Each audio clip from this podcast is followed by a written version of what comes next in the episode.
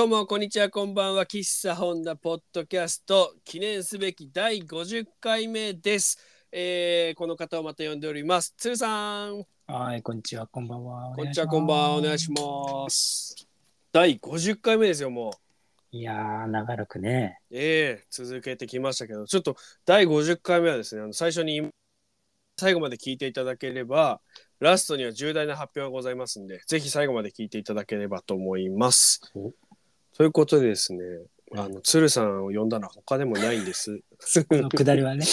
これはもう言わないとスイッチが入んないんで はい、何でしょうか。あのーあれですねうん。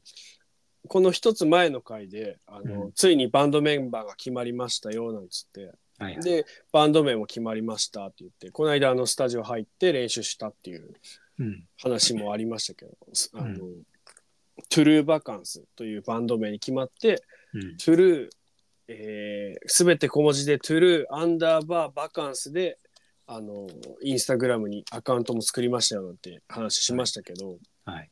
その新しく入ったメンバーがですね僕らよりも10個若いんですよ。そうなんだよね。うん10 11若いのかな。そんぐらいだねそうで。すね。うんなのでやっぱ結構違うんですよね感覚がね。感覚が。うん。でそのスタジオの練習の後みんなでご飯行ったじゃないですかその初顔合わせというか。はいはいはい。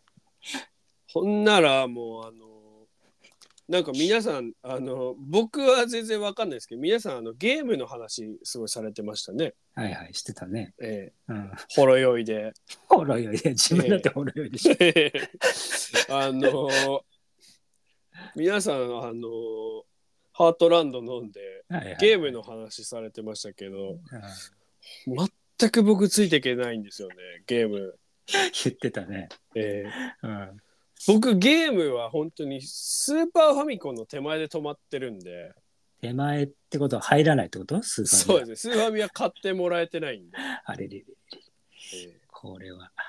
もう小学校の途中からもう諦めましてゲーそムの方うそうだね。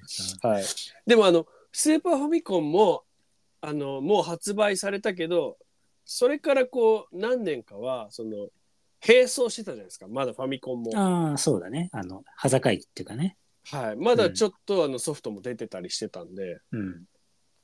だからあのファミコンをしぶとくやってましてね渋あの はやってたんですけど、うん。ただ皆さんと比べると本当ゲームに関しては全く疎いわけですよ。うんうん。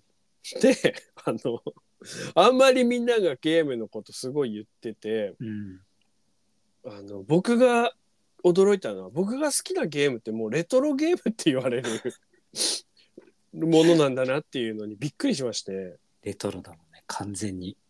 ファミコンってもうレトロなんだと思って、レトロでしょ。えーもう今何がなんかすごいの言ってましたね皆さんもうなんかえ？スイッチ？みたいなッチね。みたいなって知ってるでしょ、スイッチは。雑誌じゃないんですよスイッチ。スイッチ雑誌にありましたねスイッチそっちもレトロ入ってくる。平成レトロスイッチって。る。うん。スイッチってバスケ用語じゃないんですか？それ そそれもあるけど。えー。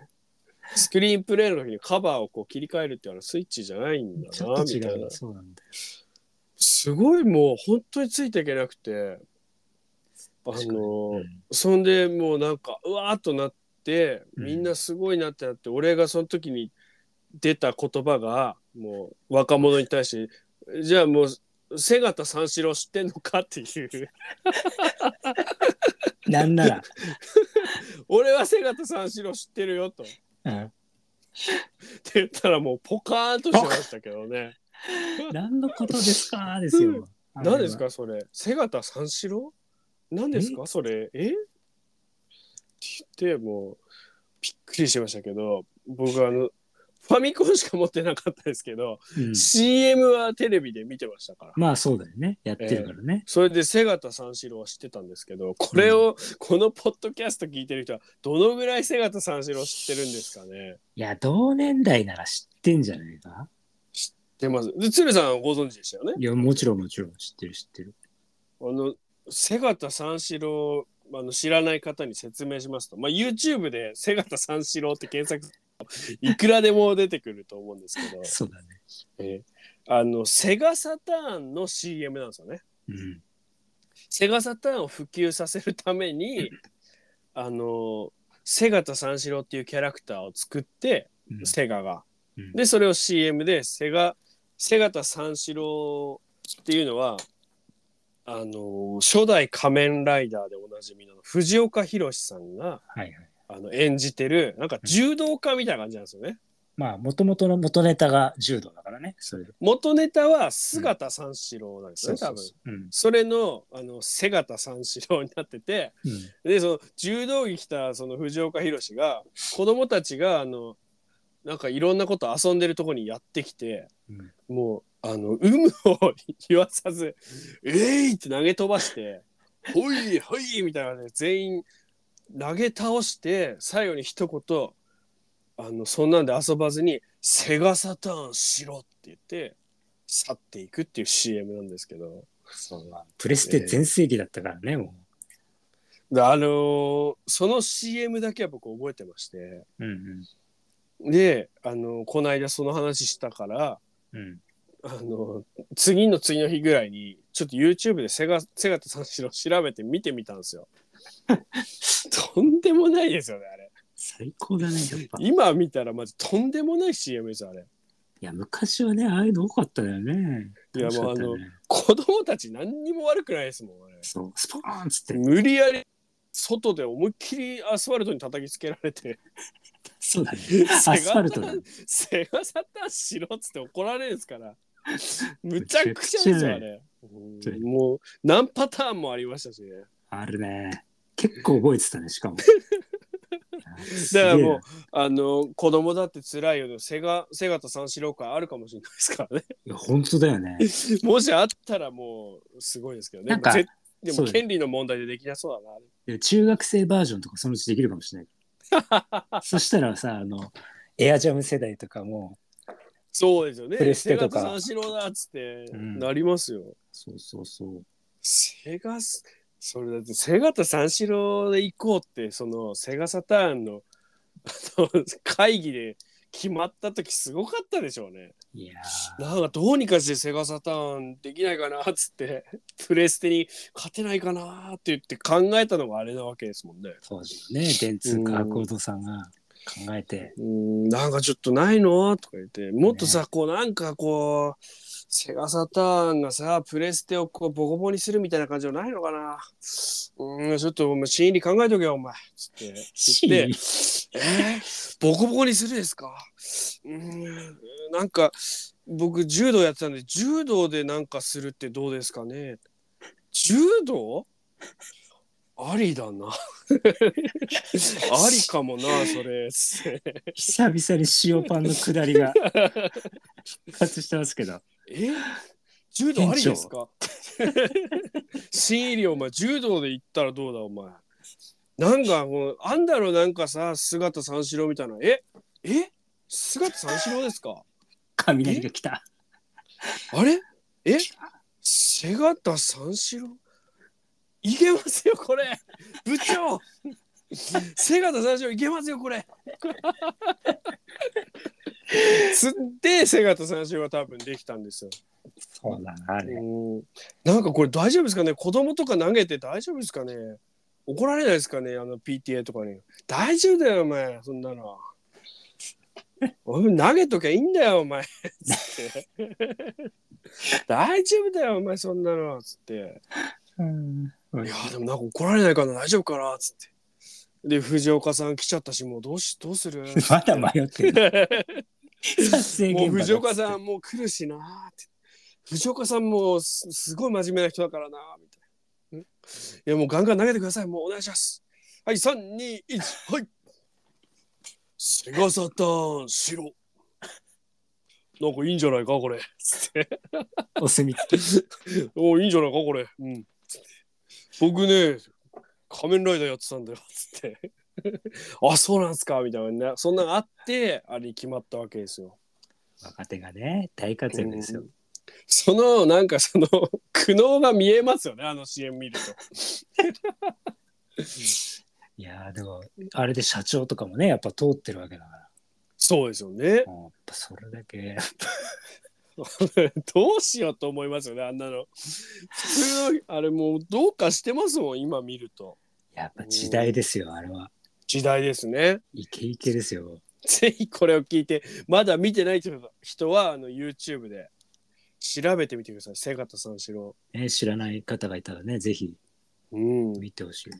結構あのまとめがありますもんねちゃんと。ああね。全部今までの CM が。いろんなパターンでやってますけどうん。むちゃくちゃ本当むちゃくちゃいやだからだからもうそのついていけないんですよね若者のそのゲームの話っていうのは。戻るとね。うん、でだなんかそのまあでも別についていく必要もないかなと若い人には若い人のいいところがあるし年寄りには年寄りのいいところあるなっていうのはあるじゃないですか。うん、別でね。うん、でなんかこう順調に置いていってるなっていう気持ちはあるんですよ僕 その感慨深い。ええだから老いお老いることは別に悪いことじゃないですかね。うんそうだね。うんうんまああの鶴さんは老いを感じることはないんですか？老い感じるよね。常々感じてるよ。やっぱ感じますよね。感じるよ。朝起きたらどっかしら痛いもん。あのよく言うじゃないですかあの結構その自分が若い時におじさんと喋ると、うん、いやどっか痛くない時の方がないんだからってことそうそうそうそう。必ずどっかしら調子悪いみたいなそうなんだよ。そんなわけないなって思ってたんですよね、僕うんあのなんかそれが本当にそうですもんね面白いぐらいそうだよ。本当に。いや本当にだから昔の人は本当のこと言ってたんだなっていう ありだってまずあのかさぶたがそれな。できたらもううんいつの怪我なのかも覚えてないぐらい長く治んないじゃないですか。もうワンシーズン残ってるよね。これな下手したらいつの何の傷だったんだっていうのぐらい残ってますからね。しぶといよね。とかもうあの鼻毛も伸びてきますよこれ。そう。そんなに？鼻毛鼻毛どうしてます？切ってます？僕あの鼻毛カッターみたいの買いましてあアマゾンで。切って切って、ピヨってでなんか出そうになるから危ないなと思って。あのウィーンちょいちょいちょいってこのあのバリカンみたいなのの鼻毛版みたいなのがあって。はいはいはい。そう800円ぐらいで買ってウィーンってちょいちょいちょいちょいちょいってやってるんですけどえなんかあれあ引っ張られそうだけど、痛そうだ。いや全然引きたくないですよ。引っ張られないし。あ、そうなんだ。ただ終わりが見えないんですよ。あの永遠になってるんですよ。なんかジョリジョリジョリって何回でもジョリジョリジ投げョリいいのかなみたいスカスカになっちゃうね。な本当よくわかんないぐらいやってます。あとか鼻毛がとか、うん。そういうのもありますけど。りますけど。私なんかあの何ですか？昔の話とかをうん。あの何回も何回も言ったりするのがあるじゃないですか。おおじさん、まあこの自分もおじさんだけどね。うん。このポッドキャストなんてもう本当昔の話ばっかりよくしてますけど、フジロックとかね。はい。でもこれに僕はすごいいいこれにですね巧妙が指すような文章をさっき読みましてですね、えー、そんなの？あのー向田邦子さんというはいはい。あのー作家さんというか、えーなんていうんですかね。昔の橋田壽賀子さんというかあのドラマの脚本を書いてた女性の方うんですね有名なうん。三大脚本家みたいな感じだったと思うんですけどうん。とで若く若くして亡くなるんですけど飛行機事故でうん。この方のですねえっ、とエッセイが結構たくさんあってはいはい。あります、ね。脚本以外にもエエッセイがあってそれをこう一つに妹さんが向田邦子さんの妹の向田和子さんがまとめたうん。向田邦子ベストエッセイっていう文庫本が千曲文庫から出てるんですけど、ちくまか。いいね。はいうんこれを読んでたらですね、うんこうあのすごいいい話が一個あってこれちょっとおそれを伝えたいなと思いまして、うん。まあ、これあの基本的にいろんなエッセイがこう混じってて、まあうん。一番有名なエッセイで言うと「あの父の詫び状」っていうこの方が書いたやつがあるんですけど、うん。うーんとそれはあの向田さんががんになっちゃった時にあの、もうあの自分の、えー、と遺書みたいな感じであの自分のお父さんの面白かったこととかあの、うん。思い出を書いた本なんですけど、はい。まあ、それを中心に選ばれててうん。このベス向田邦子ベストエッセイの中にあるのはですね、えっとうん。まあえっと食事の会とか旅のいろいろこう微妙に分けてあるんですね。うん。でお仕事の話とか。うん。その中の旅の章で、うん。半数旅行というあの一節というかあのエッセイのがあるんですけどうん。5ページぐらいなんです。あ三ほう。4ページかな、うん。3ページか。123ページ、うん、これがですねうん。あの何ですかねえっ、とまあいろいろこう書いてあって、うんあの母親がこう香港旅行に行ったりしてはい。あの無理やりこう行きたくないって言ってたけど行って行ってきてくださいっつってそのうん親孝行みたいな感じで1回ぐらい行きなよっていうことで、うん母親をこう向田さんがこう香港に旅行させたんですね。うん。で文句言ってたけど結局帰ってきたらものすごいあの、テレビに香港が出てくるたびにもうあそこ行ったあそこ行ったみたいなわあ楽しいっていう感じになってると。はいはい。でなんかそんな話がまあえー書いてあってうん、でそのこんなことがあった後にですね、うん。あのここからはあのそのまま読みますね原文、うん。これこれも随分前の話だがあの前の晩にテレビで見た野球の試合を朝必ずスポーツ新聞を買って確かめる人をもったいないじゃないのお金と時間の無駄遣いだと言ったことがあったうん。でその人は私の顔をじっと見て「君はまだ若いね」と言ったうん。野球に限らず半数が一番楽しいと思うがね旅も恋もその時も楽しいが半数はもっと楽しいのであるほところで草を反数している牛はやはりその草を食べた時のことを思い出しながら口を動かしているものであろうかってことで終わってるんですけどう。なかなかウィットに飛んでますな。これはいい文章ですよ。いいね。我々もどんどん反数していこうと。その時の気分をかみしめるわけだ。そうなんですよ。これ悪いことじゃないんですよ。だからこんなねいまだに読み継がれてる向田さんというもうすごい方うん。がこんないいこと言ってんなと。いいですよねこれは。よいいな。きなんかなんか昔のことばっかり言ってさっていうのを誰かに言われたら、こう言ってやるんですよ僕らも。君はまだ若いね。半数が一番楽しいんだよ。受け入れもいいとかいいとか。そんなことね。これを言ってやればいいんですよ。だからこれ聞いてる人はもうそういう気持ちでいきましょう。返半数す刀で楽しんでいきましょうよ。そうそう。うん半数ラジオだから。半数ラジオ。半数ラジオなんですかこれ。喫茶ホンダポッドキャストですよこれは。半数ラジオじゃないです。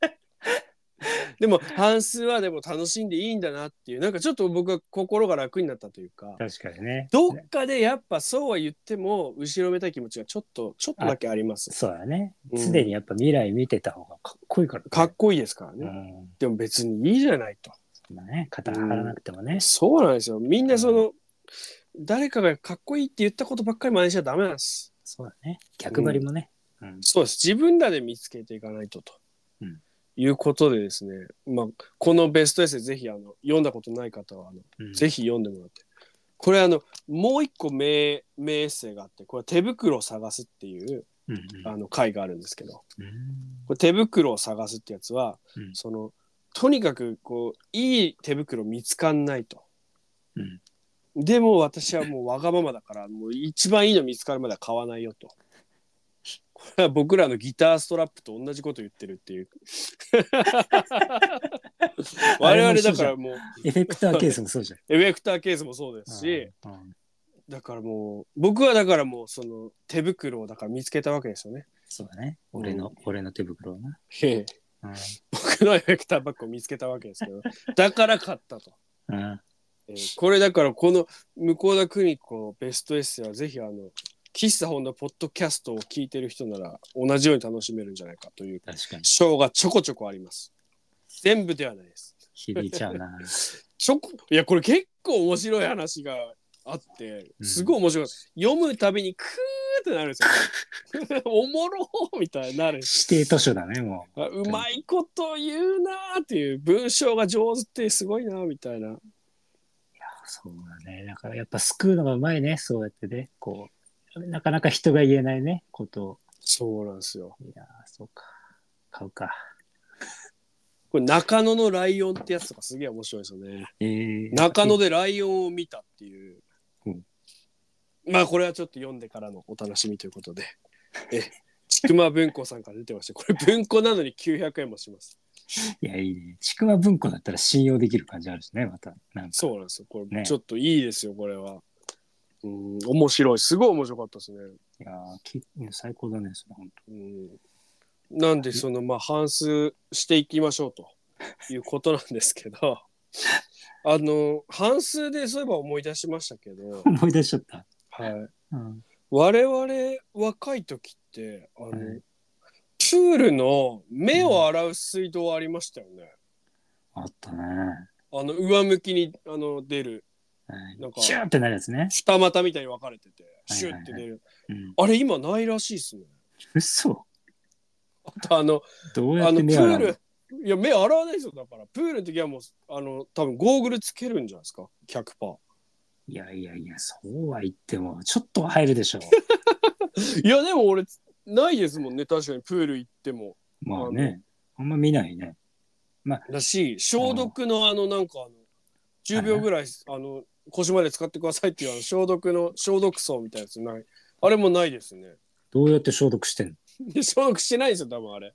今まで何だったのじゃあ、俺らの消毒は？俺らのいや俺らだから俺らの何だったのっていうのいっぱいあるんですよ。何なの？そのあんなに俺もう消毒槽入って「はい10秒待ってから」みたいな。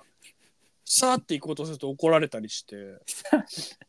冷てえしな。はい。なんでこれこれ何の意味あんのって思いながらこうやってましたけどあれないですもんね、ないのかよ。うん、多分わかんないですよ。これもう勘ですけどうん。多分もうあんなので消毒しなくてもいいぐらいあのプールの塩素がいい感じになったんじゃないですか。ただ塩素が濃くなっただけじ濃くゃないかっなったのかな。わかんないですけど。そしたら目もやられそうだけどな。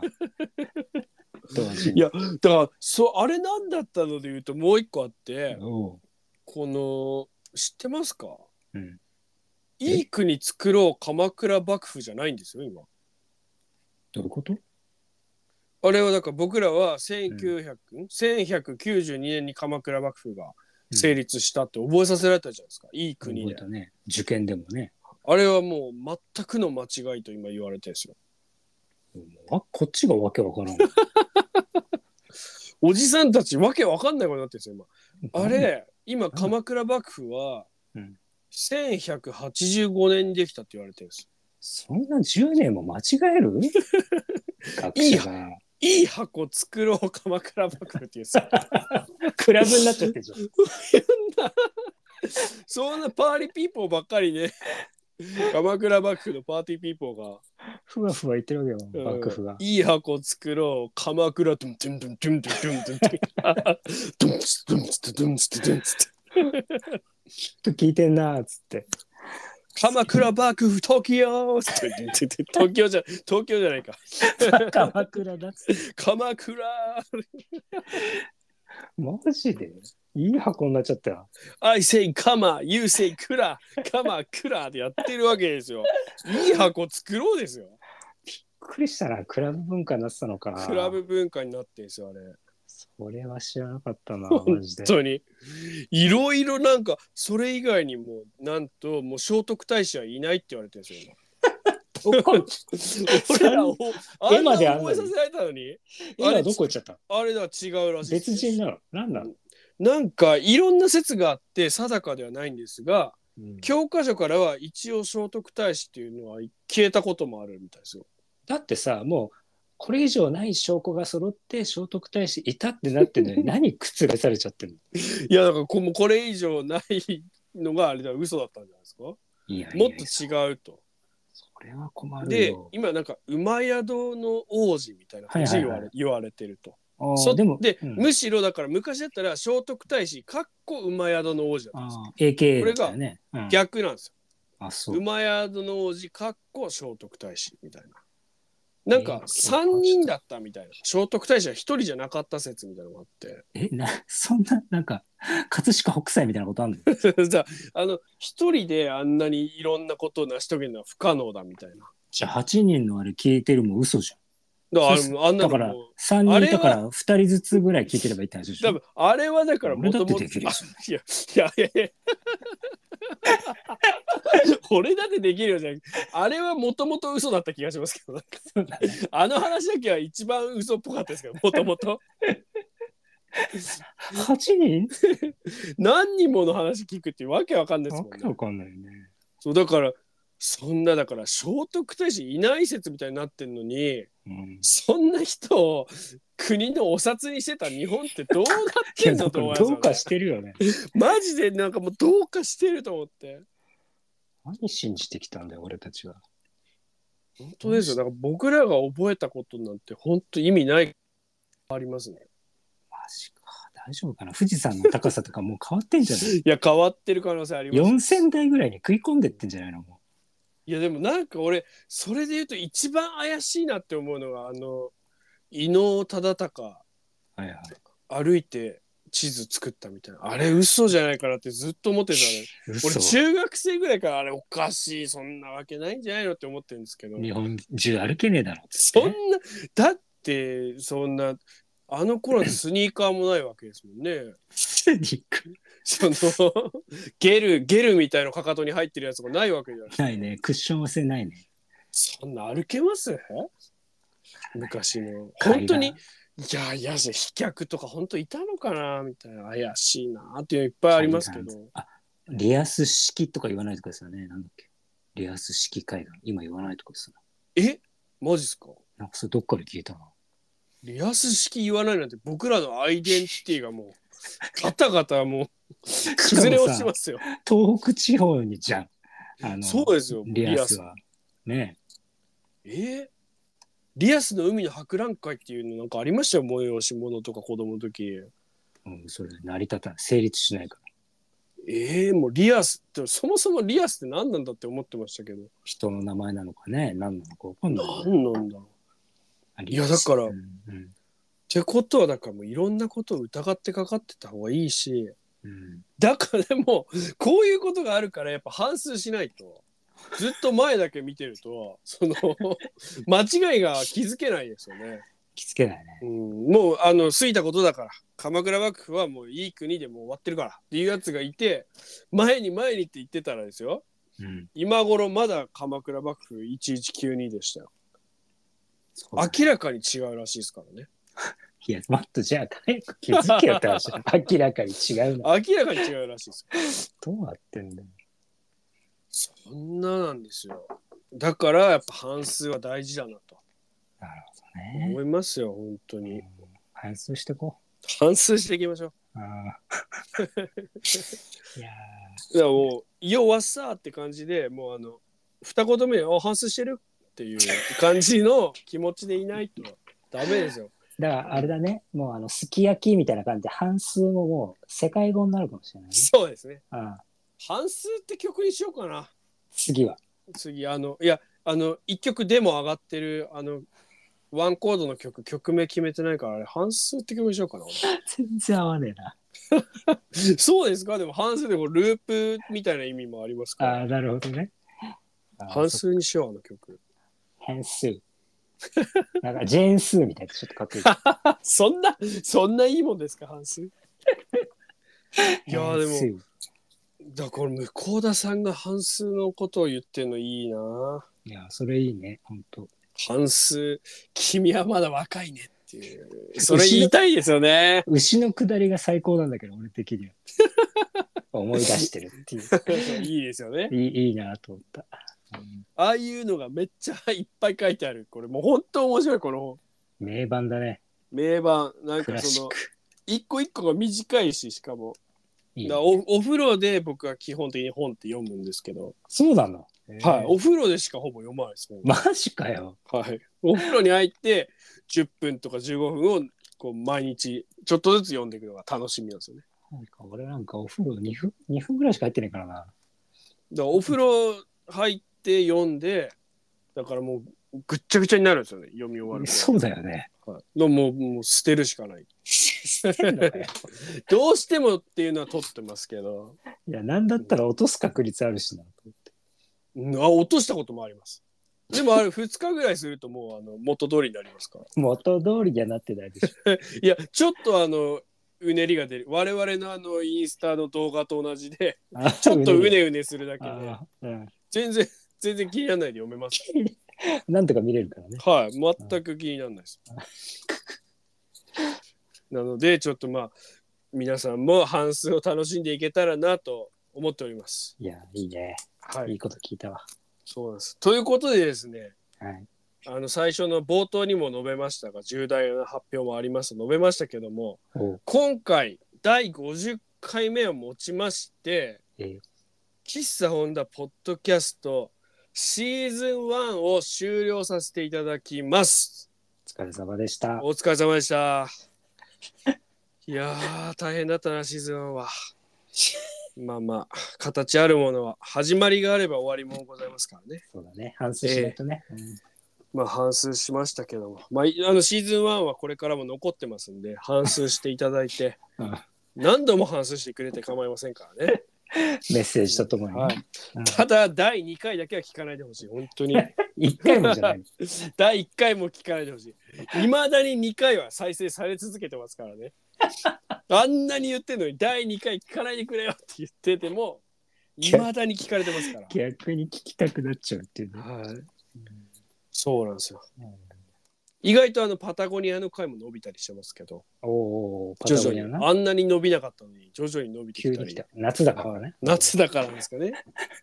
えーとかですねあと、あれですねえっ、とまあまあまあいろいろあるんですけどうん。とりあえずシーズン1はこれで終了っていうことでお疲れ様でしたお。疲れ様でした。うんでですねこんな悲しい話で終わるわけではないんです。はい。なんとシーズン2をやることに決定しました。おめでとうございます。喫茶ホンダポッドキャストシーズン2。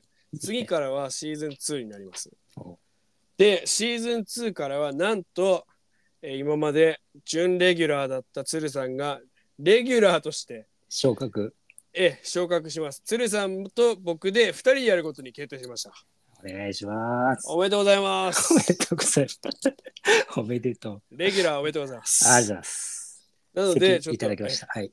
うんトゥルーバカンスのこのゴメスと鶴さんの2人でやっていこうと思いますんで、ただあの名前変えたりとかはちょっとめんどくさいんで喫茶ホンダポッドキャストシーズン2ということでそのまま継続していきますんで OK です。えちょっとあのどういうことをやっていくかっていうのは後々あのまた明らかになっていくと思いますけれども明らかになっちゃうえ徐々にちょそうですね、うん。まあ、あのサムネを新しくしたりとかいろいろあのその準備が必要なんで、シーズン2を始めるにあたって。うんうん。なので、えー、ととりあえずもうしばらくお待ちいただければ また次が始まりますよと。